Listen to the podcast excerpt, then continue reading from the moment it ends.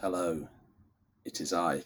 Um, I think some of you who subscribe to this Substack may be familiar with this uh, environment, my office, um, particularly if you followed me on Facebook over the years, because this is where I've done semi regular Facebook Live.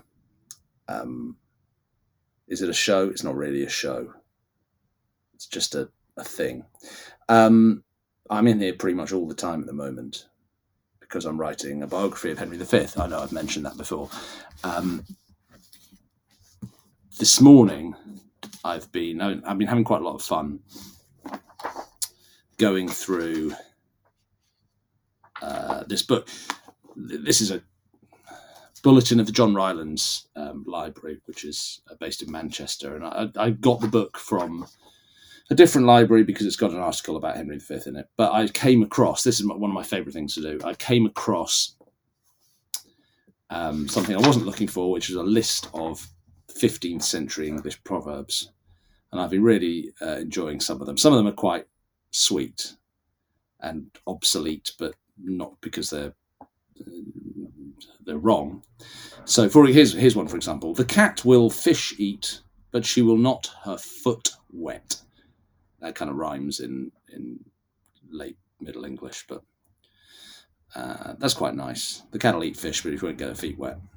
Um, there's another one about a cat. Oh, where is it now? Can't find it.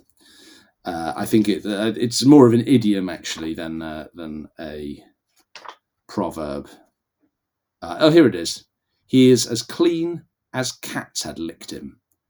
That's lovely, isn't it? And uh, there's I mean some of them are frankly quite sexist. There's one. Where's where's that one gone? This this is this is uh, this is out of the top drawer actually, sexism wise. There have been women, there have been words, there have been geese, there have been turds. So uh, that's the 15th century for you. Anyway, so that's what I'm doing here at the moment.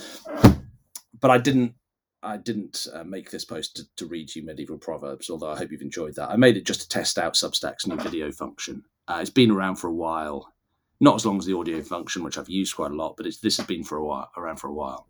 So I thought I'd try it out. Um, and specifically, what I thought we'd try out is doing a, uh, a Q&A.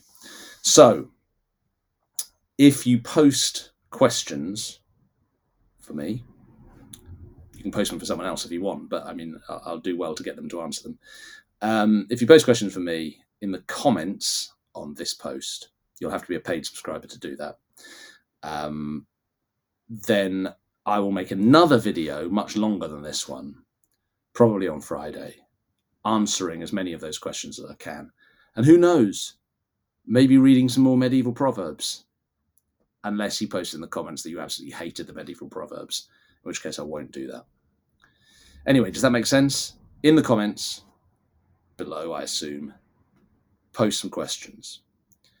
I'll make another video in the next couple of days. I'll answer those questions and we'll see. We'll see how the Substack video function works. If we like it, if we don't like it. If we like it, then we'll use it a lot more.